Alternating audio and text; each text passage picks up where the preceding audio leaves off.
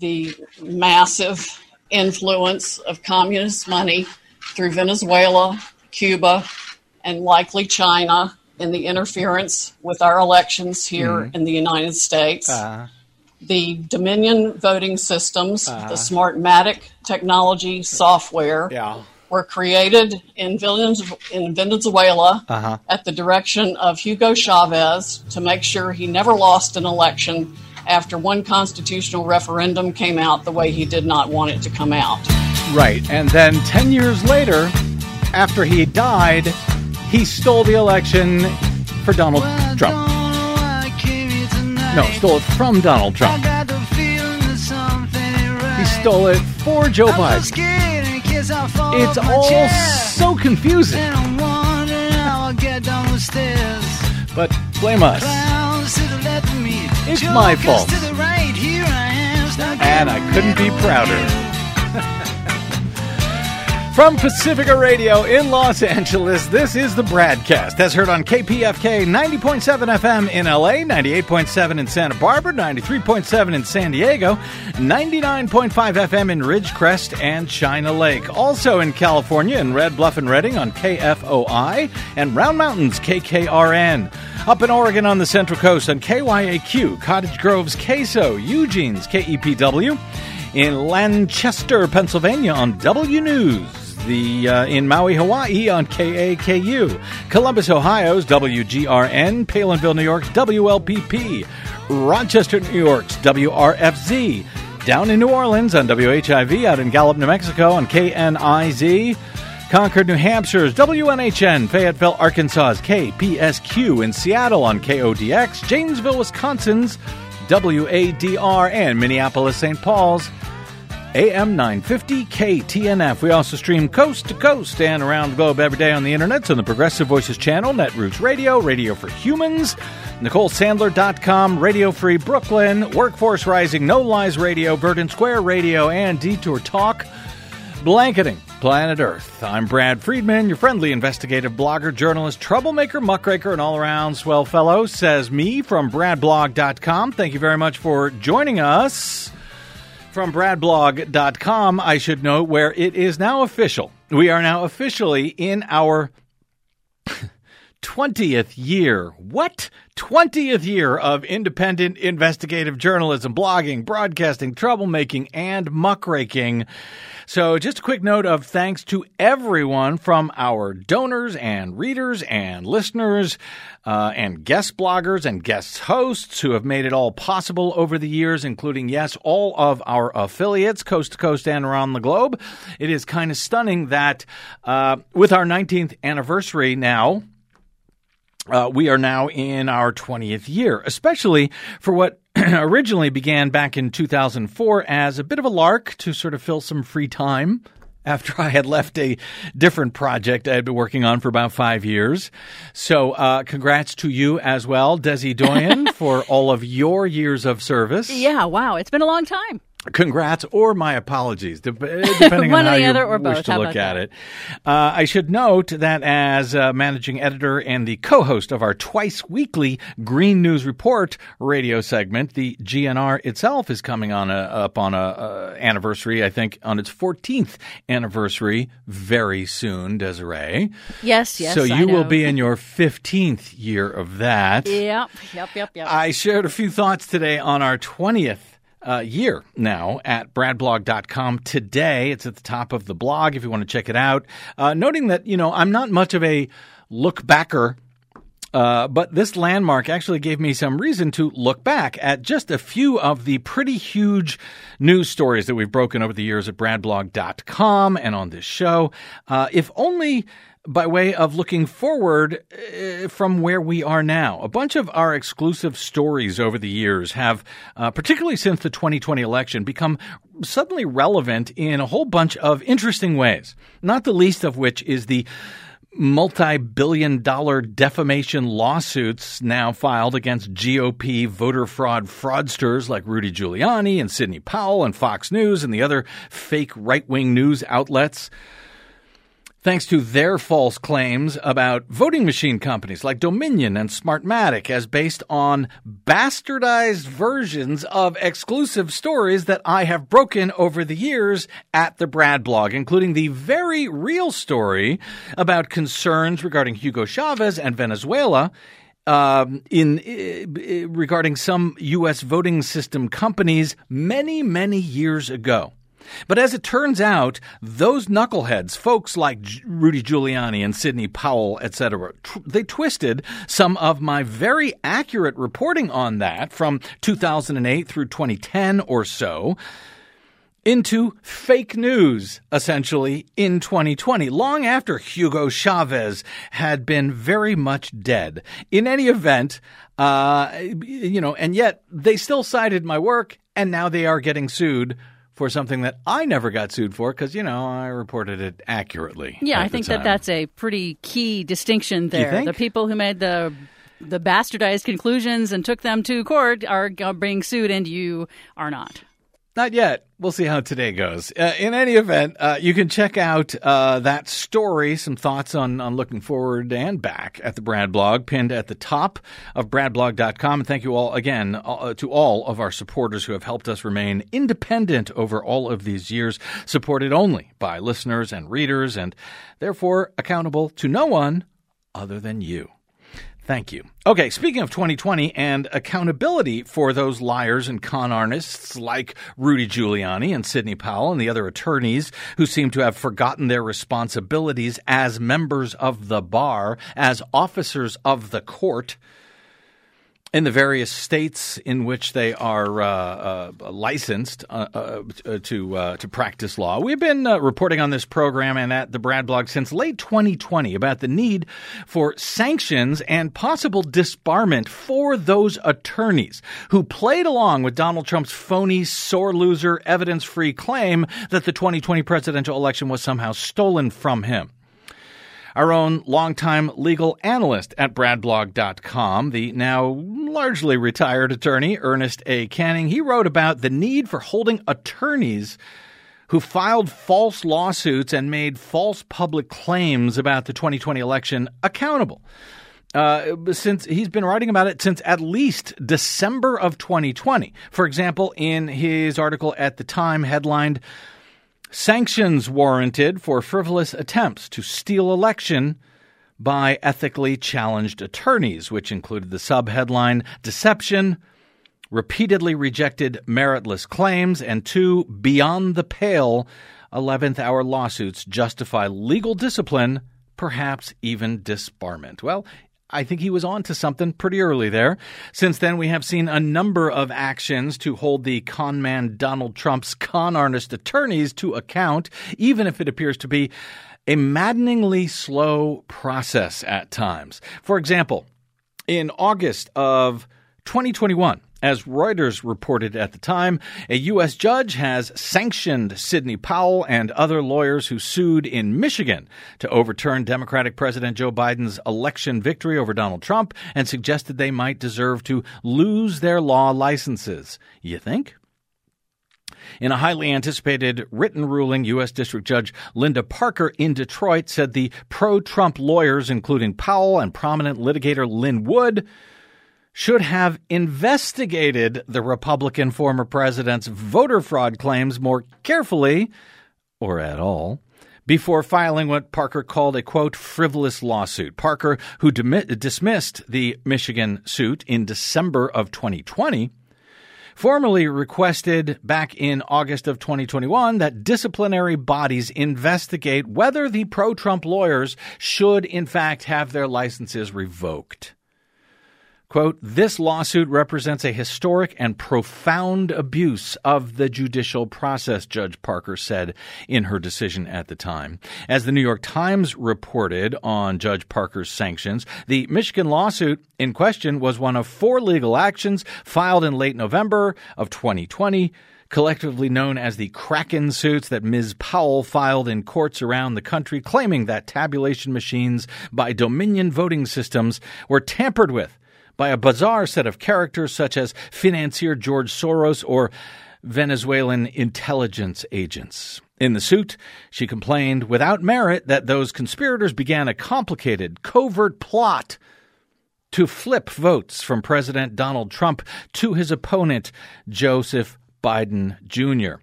Parker's order came about a month after a marathon hearing during which she repeatedly pressed Powell and her colleagues about how or even whether they had verified the statements of witnesses who filed sworn statements making claims of widespread fraud and tampering with voting machines.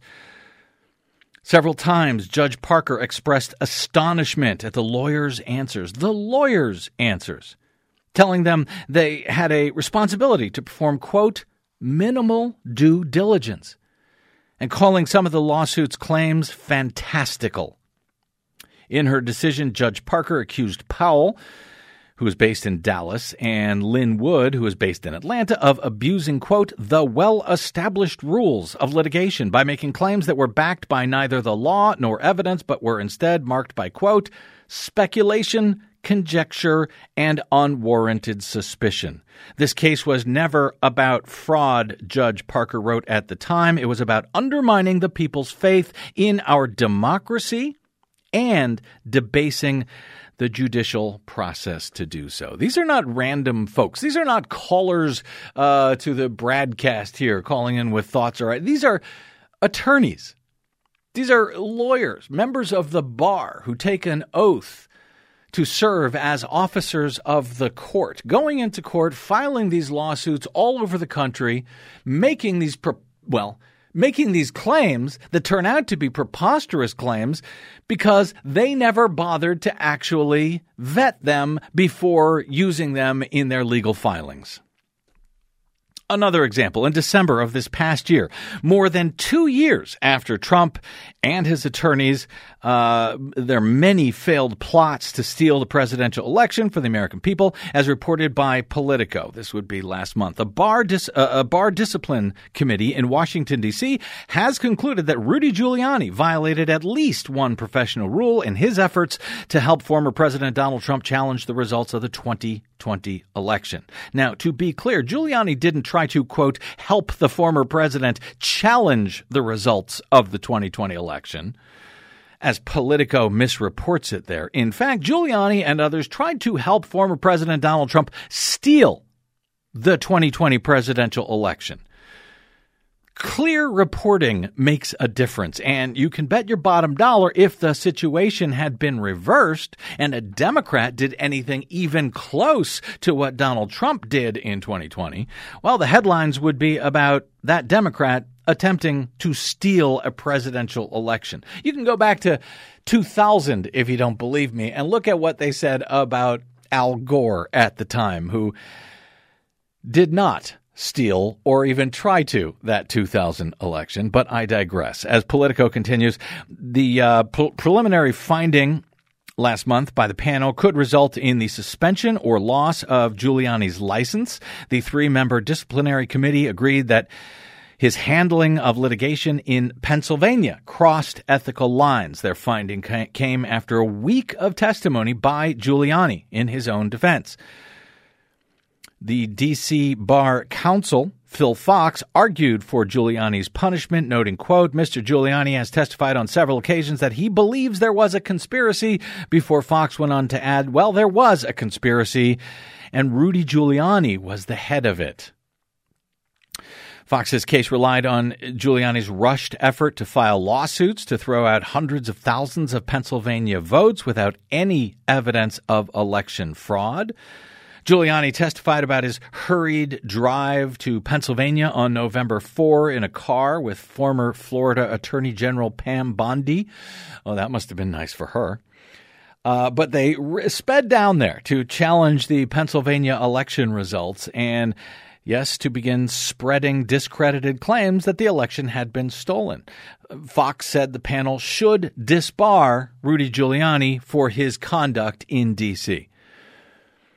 Now, to my knowledge, Bondi, again, the uh, former uh, Florida's Attorney General, Pam Bondi, to my knowledge, uh, she has yet to be held accountable at all for her part in these fraudulent schemes.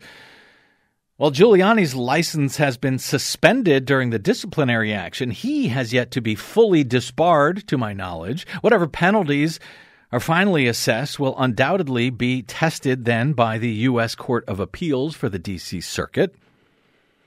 And just last week, as we reported on this program, a federal judge in South Florida slapped nearly $1 million in legal sanctions on Donald Trump and one of his new attorneys, a woman by the name of Alina Habba in response to a ridiculous lawsuit that Trump filed against Hillary Clinton, James Comey, and more than two dozen other defendants, including many of his perceived enemies at the FBI and in Congress, for what his lawsuit described as, quote, an orchestrated, a malicious conspiracy to disseminate patently false and injurious information about Donald J. Trump and his campaign, all in the hopes of destroying his life, his political career, and rigging the 2016 presidential election in favor of Hillary Clinton. Yes, the 2016 election that Donald Trump actually won. U.S. District Court Judge Donald Middlebrooks last week, who had dismissed with prejudice the lawsuit as frivolous earlier last year, spent 46 pages explaining how ridiculous the suit was, including the fact that there was no actual evidence to support any of Trump's charges made in this complaint. And for that matter, Trump and his attorney failed to include any actual, you know, allegations of violations of law in their complaint, which the judge was kind enough to let them file twice. Given that the same deficiencies were in the very first attempt at filing that lawsuit. Judge Middlebrooks ordered uh, his his order last week opened this way: "quote This case should never have been brought. Its inadequacy as a legal claim was evident from the start. No reasonable lawyer would have filed it. No reasonable lawyer would have filed it. Kind of a key word there. Yes." Uh, he says, intended for a political purpose, none of the counts of the amended complaint stated a cognizable legal claim. 31 individuals and entities were needlessly harmed in order to dishonestly advance a political narrative, wrote the judge. A continuing pattern of misuse of the courts by Mr. Trump and his lawyers undermines the rule of law, portrays judges as partisans, and diverts resources from those who have actually suffered legal harm. In that order, perhaps most amusingly, while the judge ordered Trump and his attorney, Alina Habba, and her law firm to pay nearly $1 million to the defendants in attorney's fees. The largest single recipient of that money would be, well, a single payment of $172,000 that Trump and his attorney are ordered now to pay to his greatest nemesis, Hillary Clinton. Nonetheless, while that's enjoyable for now, the attorney Habba is apparently allowed to continue to practice law, to retain her license. But late last week, there was yet another new chapter in this story, finally. As announced by the State Bar of California out here, another uh, corrupt Trump attorney who was central, very central, to the Trump incited insurrection at the U.S. Capitol over two years ago now he will finally face disciplinary action and perhaps disbarment out here in the Golden State. John Eastman, the previously little known right wing attorney who trumped up at least two schemes to allow Republicans to try and steal the 2020 presidential election on January 6, 2021. Well, Eastman has become much more famous since that day, but he has yet to face any real accountability for his corrupt actions. Those days may be coming to an end with the announcement late last week by the State Bar of California. That story, those details, and one of the attorneys who has been long calling for penalties and other accountability for Donald Trump's band of corrupt lawyers, uh, legal professor, uh, former legal professor, former Utah Assistant Attorney General Michael Teter of the 65 Project. He joins us live next to discuss the new legal proceedings against Eastman and why all of this seems to be taking so damn long. That's next on the BradCast. I'm Brad Friedman.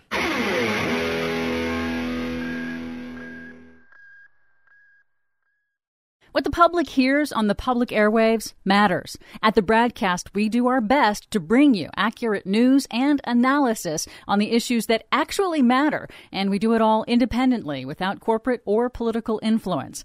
But we can't do it without you, now more than ever. Please help us stay on your public airwaves by going to bradblog.com slash donate to help keep us going. That's bradblog.com slash donate. And thanks. Did Dr. Eastman admit in front of the president that his proposal would violate the Electoral Count Act? Um, Mr. Eastman acknowledged that that was the case, but he thought that we could do so because, in his view, the Electoral Count Act was unconstitutional, and his view was that the court simply wouldn't get involved. They would invoke the political question doctrine, um, and therefore we could have some comfort proceeding uh, with that path. Now they're planning the crime of the century. Mm-hmm.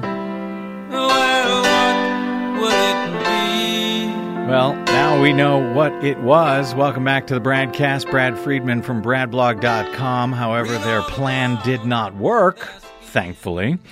In case you were wondering if our uh, corporate media learned anything from the last time they tripped over themselves to help Donald Trump win an election back in 2016, the weekend's news headlines might answer that question.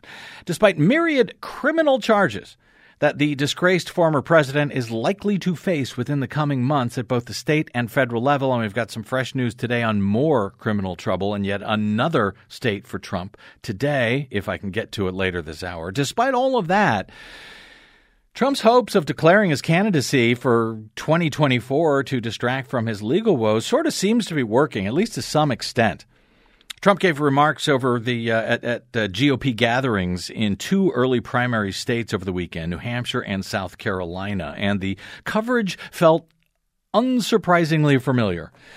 Just some of the uh, business as usual headlines from the Beltway corporate press. ABC News Trump kicks off presidential campaign in New Hampshire, South Carolina. Axios, Trump, quote, more angry, more committed as he kicks off 2024 campaign. Politico, Trump hits DeSantis. He's a COVID skeptic phony.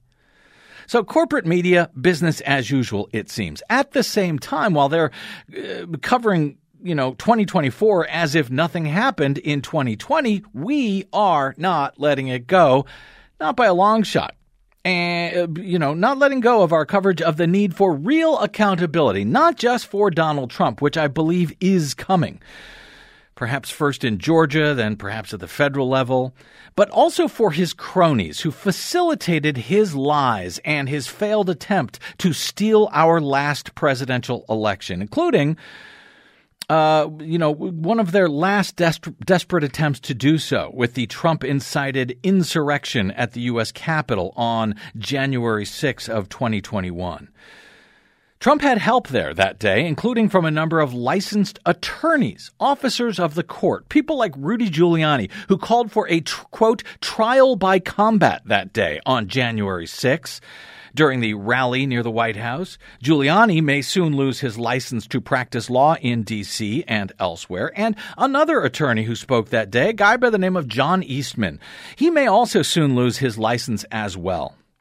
Eastman is the attorney who took the lead in trying to convince then Vice President Mike Pence that he could somehow lawfully and or constitutionally steal the election for Donald Trump on January 6 during the joint session of Congress meant to confirm Joe Biden's electoral college victory. Pence could either reject slates of electors from key swing states after Eastman had allegedly helped convince Republicans in several of those states to send false electors, fake electors for Donald Trump to Congress, pretending to be real ones. Or he could just send the matter back to the House of Representatives to sort it all out, or Pence could simply declare there was no way to know who won the uh, election at this point. It's so confusing. Send the matter, matter back to GOP state legislatures. In those swing states, maybe they wish to declare different electors entirely all of Eastman's schemes, thankfully, unraveled, as Mike Pence also thankfully held his ground and refused to play along that day. Eastman's ploys were an attempt to exploit the vagaries of the Electoral Count Act of 1887, the confusing and poorly written law that nonetheless for the past 130 years or so has been used as the basis for determining how electoral college results are certified during joint sessions of Congress after presidential elections. But as we would later learn uh, via the bipartisan House Select Committee investigating January 6, even Eastman knew that the schemes he was proposing were likely unlawful. But he figured that, you know, they could get away with it anyway. Eastman is a longtime law professor. He's a member of the bar out here in California, and yet he has yet to pay any real price for his knowing attempt to defraud Congress and the United States. And yes, try to steal an election in the aftermath of 2020. But that may soon be coming to an end. Last uh, last week, as noted in a press release issued by the State Bar of California. Chief Trial Counsel of the State Bar of California, George uh, George Cardona has announced the filing of a notice of disciplinary charges against John Charles Eastman on 11 charges that arise from allegations that Eastman engaged in a course of conduct to plan, promote, and assist then President Trump in executing a strategy unsupported by facts or law to overturn the legitimate results of the 2020 presidential election by obstructing the count of electoral votes of certain states. Specific charges allege that Eastman made false and misleading statements regarding purported election fraud, including statements on January 6, 2021, at a rally in Washington, D.C., that contributed to provoking a crowd to assault and breach the Capitol to intimidate then Vice President Pence and prevent the electoral count from proceeding. The Office of Chief Trial Counsel intends to seek Eastman's disbarment before the state bar court according to this uh, release from the State Bar of California. In response to the annou- announcement last week, Michael Teter of the 65 Project noted, quote, Today's announcement should serve as a warning to other big lie lawyers that if you violate the rules of professional conduct to try and overturn an election, you will be sanctioned up to and including disbarment. The 65 Project describes itself on its website as a bipartisan effort to protect democracy and preserve the rule of law by deterring future attacks on our electoral system. Quote, We are holding accountable big lie lawyers who bring fraudulent and malicious lawsuits to overturn legitimate election results and working with bar associations to revitalize the disciplinary process so that lawyers, including public officials who subvert democracy, will be punished. The 65 Project is uh, named, they note, for Donald Trump's 65 failed lawsuits at overturning the 2020 presidential election. Joining us now is Michael Teter. He is formerly Associate uh, Professor of Law at the University of Utah and Assistant Attorney General for the state of Utah, formerly. He has litigated before the California Supreme Court, the U.S. Court of Appeals for the Ninth Circuit, and the U.S. Supreme Court. He now serves as Managing Director for the 65 Project and as executive director of Facts First, another bipartisan group focusing on countering the use of bad faith lies and misinformation and the abuse of the extensive tools of congressional oversight. Michael Teter, sir, welcome to the BradCast. Thank you. Good to be here, Brad. Delight.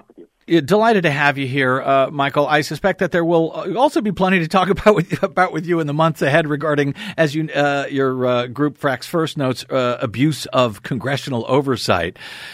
But for today, let's start here. How good is this uh, case? Uh, as noted, there are some 11 charges he now faces. this case now being brought by the California State Bar's Chief Trial Counsel against John Eastman out here. Well, it's a solid case. There are no disputes about the facts, quite frankly. Everything that John Eastman was doing and engaging in in 2020 and early 2021 has been well documented, not just by his own efforts that were public, but also by the January 6th committee. Uh, those efforts uh, clearly violate many of the rules of professional conduct that every lawyer swears to abide by. Mm-hmm. So I think the case, there are no slam dunks in this world. I don't think of them as slam dunks, but I think this is a very strong case, and the bar wouldn't have brought it forward if they didn't think so as well. And, you know, how rare is it to see such cases uh, brought by the state bar against, you know, an officer of the court like Eastman? This is one of the things that drives me crazy about this is, you know, I don't know if you heard my introduction, but these are not, you know, random people, random citizens with concerns or ideas or repeating things they heard on the internet. These are officers of the court. These are attorneys. How rare is it to, uh, you know, see a case brought by a state bar against someone like Eastman, much less 11 different different charges in a single complaint, whether it's in California or anywhere else for that matter. It is extraordinarily rare. Um, and part of that is because the disciplinary processes in the states are not set up in a way to protect democracy or protect the abuse of the legal system the way that the Trump organization was effort, uh, their effort was designed to abuse it. And so the bars need to adjust their thinking and their approaches to make sure that they are protecting democracy. But it's extraordinarily rare. Most of the time, these disciplinary matters involve stealing clients' money, mm. uh, having improper relationships with clients, and so the the bar to be able to bring this charge against these and these eleven charges saw a lot of what it needed to see in terms of violating the rules, and I'm glad that they're bringing it forward. Is is it a matter of uh, you say, uh, Michael Teter, that these you know the bars associations and so forth are not really used to dealing with this type of an attack. Is that why it has taken so long in so many cases? I mean, here we are, two years past, uh, well past, uh, you know, January 6th and and what uh, uh, Eastman did that day. Why has it taken two years before we're even hearing about charges uh, in front of the uh, state bar out here in California? I think there are a number of reasons. One is that the bars are not set up in this way. They're not set up to deal address these kind of fundamental problems and these challenges to democracy and the challenge of abusing the legal system. Look, I think it's important to understand that there were 65 lawsuits or so mm-hmm. uh, after the 2020 election. Most of the lawyers who brought those claims did not think that they were going to prevail in a court of law. They knew that they didn't have real claims. They knew they didn't have the law or the facts. They were using the court system as a political tool, as part of their propaganda. Mm-hmm. And so they got out of these lawsuits what they wanted. Uh, mm. They didn't lose in their efforts because what you saw was the ultimately the culmination was January 6th. Um, they understood what their purpose was, which was to be able to say at rallies, we filed all these lawsuits. We could say to state legislatures, we filed all these lawsuits. Courts are considering all these allegations of fraud. They could stand up in front of li- landscaping uh, companies in their yes. parking lots and, and, t- and hold press conferences about their lawsuits. And so when they lost these lawsuits, it didn't create any disincentive to continue it because they got out of them what they wanted. And so these these bar associations are not used to lawyers using the legal system in this, this way, and they need to get mm. caught up and they need to start thinking about the abuse of the legal system and the abuse of law license in this way. And so it takes that long because mm. partly because the bar associations are not set up, they lack resources to be able to investigate. And then I thir- think the third component of all of it is they didn't want to get ahead of the investigation by the January 6th committee. They wanted to make sure that they were kind of following a little bit behind, uh, not in lockstep with them, and to make sure that they weren't going to get um, jump ahead and charge Eastman with something or charge Giuliani with something when the January 6th committee revealed that maybe they hadn't violated their their obligations. So I think that that's all part of it as well. Is it uh, uh, unlawful in some way or uh, a violation of the oath that is taken before the bar around the country to do exactly what you're saying that they did, to uh, file cases that they knew would not win? But that were basically made uh, filed for you know for PR, so they could make the claim, oh, these lawsuits are being filed all over the place. Something must be wrong here. Is is there anything actually unlawful uh, or in violation of you know ethics? Uh, you know whatever you have to uh, do to become a, a member of the bar. Yeah, let me let's take those two things separately because I think they're different standards. Mm-hmm. Um, the rules of professional conduct uh, demand that lawyers and represent their clients not bring claims that lack any basis in law or fact. You have to believe that the claim has some merit. Mm. You don't have to know all the facts. You don't have to be, ensure that the law is 100% on your side, but you have to have a good faith claim that the law is on your side. Mm-hmm. You also have a duty of candor to the court. You cannot lie to the court. You cannot misrepresent facts to the court.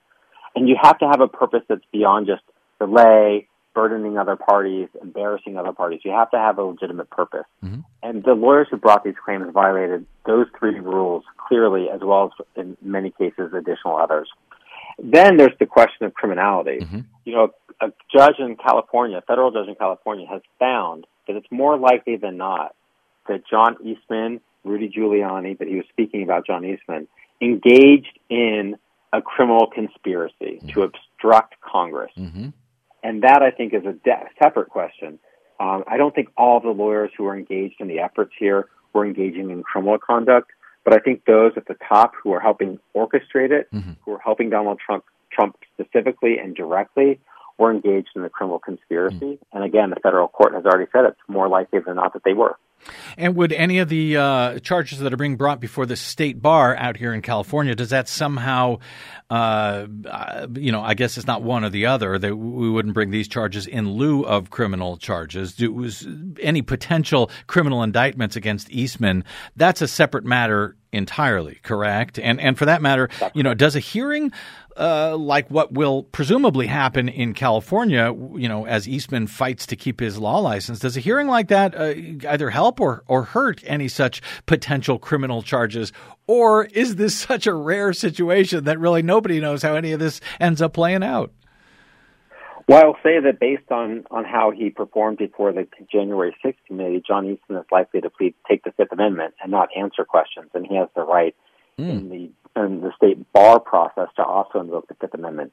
That is pretty telling about what he how he views his conduct, but I think that it won't help or hurt in the criminal aspect in that way. If he were to testify and help justify or explain his conduct, then he very well might face mm. uh, the potential that his testimony will then give investigators on the criminal side of the Department of Justice an opportunity to seize on what he says and invite potential additional criminal charges. Uh, uh, lawyers like uh, Rudy Giuliani and Sidney Powell, they have claimed in their own defense at various uh, hearings around the country, uh, sanctions hearings, and and uh, in, in Giuliani's case, you know, considering disbarment in D.C., they've claimed in their own defense that you know they just did not have time to vet all the affidavits and so forth. They that they had included in their lawsuits to try and steal the election that, you know, all despite all of those claims appearing to be false. Uh, or have perfectly innocent explanations uh, instead of some you know insidious uh, conspiracy. They said that you know they didn't have time to check it out because of the short uh, time, the the short window that they had to, to to file these challenges back then, right after the election. Does any of that get them off the hook as attorneys? No, there's no there's no get out of discipline because you didn't have time card that they can hmm. play. rules are requiring you to if you're going to bring actions to to have a foundation for them. You have to have a basis in law or fact. Mm-hmm. if you're going to present them as fact, then you have to have a basis for presenting them as fact. They didn't say these claims aren't known to us. They didn't say we we think that eventually we will be able to prove this. They said these facts are true. They asserted them as true. They put, put these affidavits in front of courts. Mm-hmm. Um, in many cases, they made baseless claims themselves about facts that were not true. And because of that, they are going to face discipline, and they don't get to say that they didn't have an opportunity. And the, of course, the lie in all of that is that they continue to make baseless lies, you know, state baseless lies about the 2020 election. So it clearly, doesn't time doesn't help them um, because they continue to make the same kind of claims that they made before. Uh, Michael Teter, there there were a whole lot of attorneys. Uh, we've sort of mentioned, you know, a handful: Giuliani, Powell, uh, Eastman, et cetera. Uh, you know, who a lot of people know. But there were actually a whole lot of attorneys who helped him in these schemes, uh, including some who are elected officials, like, for example, Ted Cruz, who I, I believe the uh, 65 Project, your group, has also focused on. He signed on, as I understand it, to one of these lawsuits. should members of the bar like Ted Cruz, who you know was also exercising, he, will claim, exercising his duty as a member of the Senate or or some such. Uh, or I mentioned uh, Republican Attorney General from uh, Florida, Pam Bondi. Uh, there were other attorneys general who signed on or filed these cases. You yourself. Uh, you did not file one of these cases, but you yourself were an assistant uh, attorney general in, in Utah. Uh, should attorneys general and people like Ted Cruz also be held accountable by bar associations in some fashion for their filings, or were they just doing their jobs as legislators and, and AGs, et cetera? They should be held accountable. Whether they will or not depends on some rule changes that we propose. Uh, the reason for that is that a lot of the state bar associations feel that that executive branch officials, and that's what attorney attorneys general are in each state, can't face discipline for their discretionary acts as executive branch officials, and mm-hmm. so they don't feel um, as bodies of the judiciary that they can hold the executive branch accountable in this way. We'd like to change those rules. We think that any public official who's also licensed to practice mm. has a duty uh, to abide by the same rules that other lawyers abide by when they are representing clients. Their clients are the people who uh, live in that state, and so they should be held to the same standard. We hope that the rules will change. Um, we don't think that most of the uh, attorneys general who participated in the efforts to to overturn the election uh, necessarily should be able to escape punishment or discipline by saying that I was just a public official. I think that they actually have a heightened duty, if anything, as a public official. Mm. Well, that that's a great point. And yes, we're looking at you, Ken Paxton, AG of Texas, among others. Uh, it's a great point because uh, when you know when attorneys are tried, when they face criminal charges, they, uh, as I understand it, have to you know their a higher standard is expected of them as uh, members of the bar, members, officers of the court. Can the case be made that an even higher standard should then be applied to attorneys general like Ken Paxton and uh, Pam Bondi and so on and so forth? I think so, and um, I think that it's important to give some kudos to the Texas State Bar, which has brought challenge, which has brought charges against Ken Paxton, and is moving forward with discipline against him for bringing the the case Texas v. Pennsylvania, which was the state's effort to overturn the election. Uh-huh. And Ken Paxton himself is uh, is facing um, serious uh, potential consequences for his actions. So Texas recognizes that, and other attorneys general should be held accountable as well. And to be clear, by the way, uh, Ken Paxton has also been facing indictments, uh, criminal indictments in the state of Texas for about seven years for securities fraud. And yet he not only continues to serve as attorney general, he continues to be reelected by the people of Texas as attorney general, which kind of blows my mind, Michael. Uh, you know, if a guy like Ken Paxton ends up being disbarred in the state of Texas for what he did in the 2020 election, can he still continue to serve? Uh, can attorneys general continue to serve even if they're not uh, actually licensed to practice law in the state where they're elected, as far as you know? It depends on the state, um, but yes, I think that Ken Paxton, Texas is a state where you don't have to have an active law license to be able to continue to practice and serve as attorney general. Uh, unbelievable. Now, is, uh, coming back to John uh, Eastman here, is is the uh, is it correct that the California State Bar Court uh, where Eastman is facing these charges, that they could only recommend disbarment, that ultimately the California Supreme Court will have the last word uh, on on whether he actually loses his uh, his law license, and if so. Uh, how long would you expect all of this to take to wind its way through all of the various proceedings before he actually does lose his license to practice law, if he ultimately does? Because we're already two years on from the uh, original sin here. Right. I think that we're looking at another four to six months before there's a likely outcome. Mm. I think that the California Supreme Court is likely to endorse whatever the outcome is, and if the state bar uh, court recommends discipline, the, the California Supreme Court is very likely to, to follow that lead. You have uh, your group, uh, the uh, 65 Project, has called for changes. You mentioned a few of them.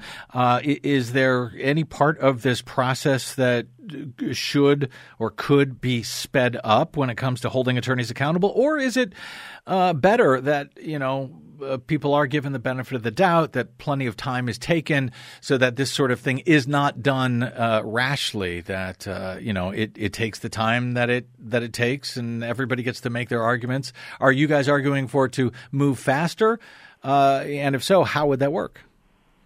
Well i think there's a big gap between moving rashly and moving uh, uh, and acting you know expeditiously and i think that we fall somewhere in between mm. they're not uh, I think the bars are not taking the time out of a desire to delay, but I think that they are understaffed, under resourced. I, you know, for example, in Pennsylvania, on one single day, we filed 10 bar complaints.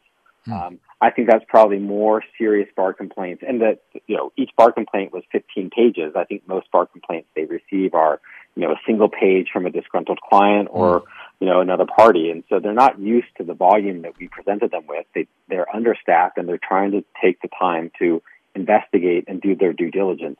That's um, applaudable. The problem is that these we have a you know a two year election cycle, and these lawyers need to learn that there are consequences to their actions, not just for them, but for other lawyers who want who might take up the call from Rudy Giuliani or Sidney Powell the next time there's an election. Mm-hmm. And so we need to make sure that there's a faster process. Mm. I hope that um, we're going to be able to accomplish that. Some of that's about resources. Some of that's about prioritizing these complaints when they come in. But we also have seen that even absent uh, quick measures and actions by the bar, that there is still a deterrent effect that's happening. You know, there were hundreds of election deniers who were running for office in the 2022 midterm mm-hmm. elections. Many of them lost, and yet we only had a handful of lawsuits, primarily in Arizona.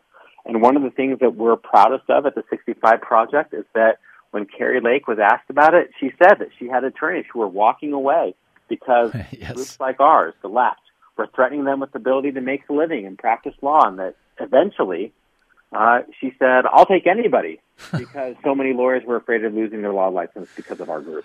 And so we've had a deterrent effect, and so that part is positive. That is positive. That is good news. Uh, it is still amazing, though. It still kind of blows my mind that, uh, you know, I mentioned in the, in the first segment of the show how Donald Trump is still able to find people who are willing to uh, who are willing to, you know, file on his behalf. It ends up costing them all kinds of money. They're probably going to lose their license. People like Alina Habba and so forth in that uh, dumb suit where now she and Trump have been uh, fined a million dollars uh, for filing their frivolous suit. But he's still able to find people. It, it's amazing to me. Uh, you know, attorneys. finally, before well, MAGA has yeah. Sorry, MAGA has a new meaning now, which is making attorneys get attorneys. yes, exactly. Well done, uh, Michael Teter. Before I let you go, there there are, are so many Trump attorneys. Uh, we named a bunch of them that, or a number of them that people do know: the Giuliani's, the Powells, the Paxton, Paxtons, the uh, so forth, uh, the Bondis. Has has there been? Um, let's not let uh, I don't want to let let him slide below the radar. Is there anyone else before I let you go uh, who you'd like to name uh, who bar associations and potential criminal investigators ought to be looking at, but it's unclear if they are at this point? Well, we filed a complaint against someone named Ken Chesebro, who yes. Uh, was very active. Actually, wrote the first memo before uh, John Eastman did. Yep. That was focused on uh, the January 6th events and the efforts to overturn the the Electoral Count Act. And so I think that he's a he's a likely culprit in all this. Um, and then we're going to be filing some bar complaints in the next couple of weeks against attorneys who are participating in the Arizona lawsuits, as well as attorneys who are, have still to date escaped, flown under the radar. And so we're going to be bringing them to light. Thank you for doing that, sir. It is greatly appreciated. Michael Teter is the managing director at the uh, 65 Project. You can get more information on what they do at the65project.com. That's 65, the number 65, the 65project.com. Again, they are a uh, bipartisan uh, group working to bring accountability to these attorneys who are undermining democracy. And by the way, Michael, I, I didn't ask and I don't know, and actually I don't care, but I think it's enlightening. You were uh, assistant uh, uh, de- uh, attorney general in Utah. I'm assuming that's because you were a Republican. I am not a Republican. Mm. Um, I was a, a, civil servant, and mm-hmm. so I was not a Republican. But I have filed a bar complaint against my former boss. So there you have it. There you go. I just want to underscore uh, that this really is not about Republicans or Democrats. This is about, in my opinion, democracy and the rule of law. You can find, uh, as I said, uh, them at the65project.com. You can also find them on Twitter at 65project. Michael Teter, please stay in touch. We'd love to have you back to talk about all of this as it moves forward. You guys are doing uh, God's work there. Thank you. Thank you, sir. And thanks for joining us today on the BradCast. Thank you, Brad. You bet. All right, we will uh, take a quick break and come back with, uh, since it's like accountability day here on the BradCast for some reason, because I think every day is accountability day on the BradCast of late. Uh, a story, a uh, new story for new criminal trouble for, yes, Donald Trump in the great state of New York. That's straight ahead on the BradCast. I'm Brad Friedman. Don't touch that dial.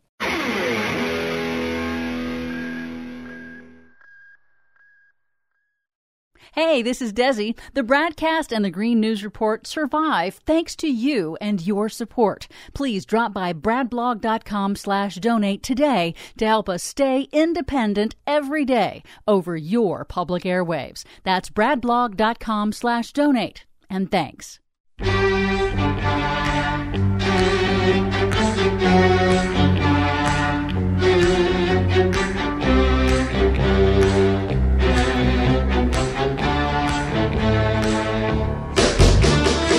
Welcome back. It's the BradCast. I'm Brad Friedman from bradblog.com. Thank you for joining us. I didn't, I, I figured we weren't going to have a lot of time. Uh, and I, will, will we have time? I don't know, to maybe sneak in a caller or two. 818 985 KPFK. If they call fast. 985 5735. Yeah, they will have to call fast. But, uh, Des, you said uh, a caller wanted me to address why Attorney General Merrick Garland is taking is, so long? I mean, because it's obviously it's a massive, probably I think it's the biggest investigation the Department of Justice has ever undertaken. The investigation into January 6th, the insurrection, and everything leading up to it and coming after it. So I, I think this caller was interested in why does it take so long to bring indictments against the higher up people uh, that are part of the insurrection? Well, I think you just answered it brilliantly, Desi Doyen. this is the largest criminal investigation that the Department of Justice has ever undertaken. And by the way, add on top of that, uh, they would be indicting a president of the United States with criminal charges, which has never been done before. And there's an old saying that I will botch about, you know, if you're uh, going to attack the king, you better kill the king. You better not you, miss. You get one. You yeah. get one shot at it. And, uh, you know, if they are going to bring charges against a sitting president, well, you, da- not a sitting president, a former president, eh, perhaps a future president, you damn well better make sure you have all of your ducks in a row. Yeah, I mean, it has to be almost a slam dunk in a way that a jury, because remember, if I do recall, a jury has a, a criminal trial has a higher burden of proof than a civil trial. Uh, yeah, it does. That's right. And so, uh, you know, you you have to get this right. That said, you know, criminal cases, even simple ones, take a while. This is a very, very complex one. So, you know, remember there were no charges brought in uh, Watergate, I believe, until three years after uh, Nixon had left office. Well, we're only two years after Donald Trump has left office. That said, some news out of uh, New York, specifically Manhattan, specifically the Manhattan District Attorney's Office today. Uh, the DA, according to the New York Times, uh, has begun presenting evidence to a criminal grand jury about Donald J. Trump's role in paying hush money to porn star Stormy Daniels before his 2016 presidential campaign, to which I would add, well, that's about damn time laying the groundwork for potential potential criminal charges against the former president in the coming months in New York. That according to people with knowledge of the matter. The grand jury was recently impaneled and the beginning of witness testimony represents a clear signal that the district attorney Alvin Bragg is nearing a decision about whether to charge Mr. Trump.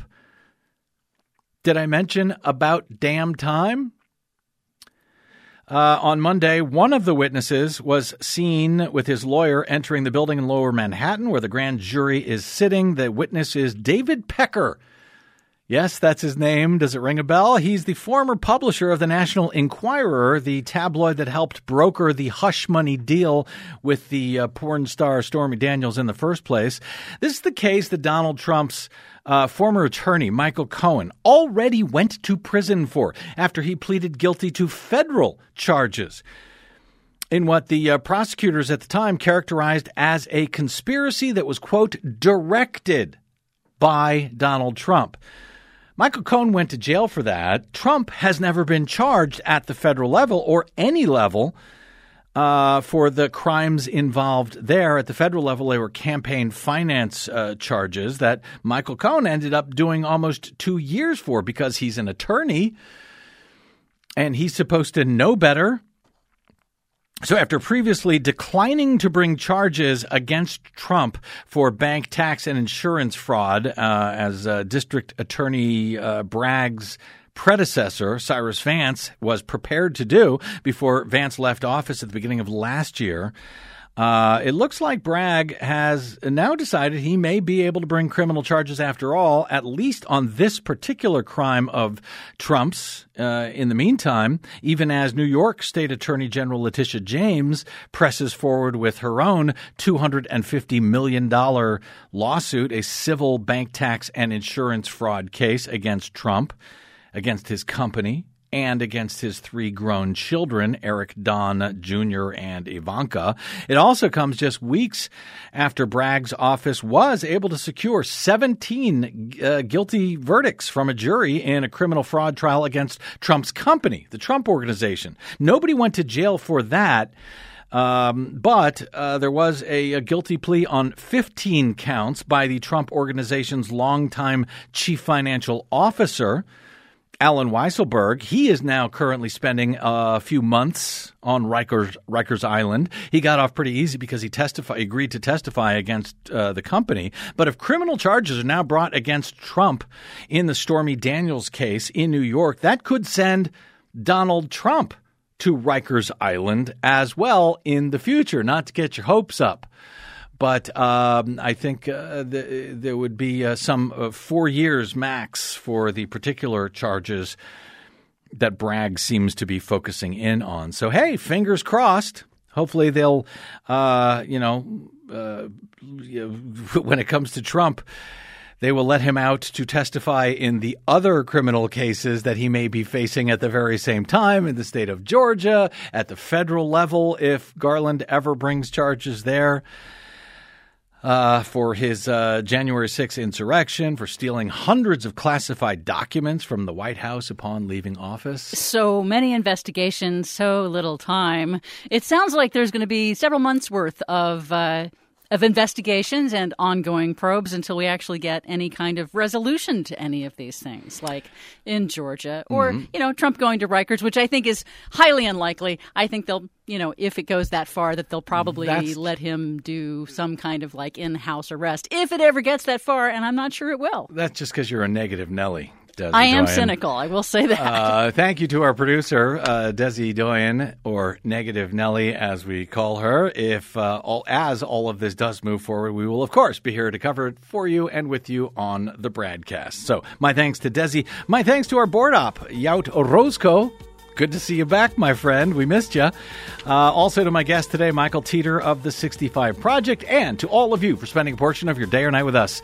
If you missed any portion of today's program, download it anytime for free at bradblog.com, where we are now in our 20th year of muckraking and troublemaking. Thanks for uh, helping us get here. You can drop me email. I'm bradcast at bradblog.com. And on the Facebooks and the Twitters, I am the Brad Blog. Oh, and also on the Mastodons. We will see you there until we see you here next time, hopefully tomorrow. I'm Brad Friedman. Good luck, world.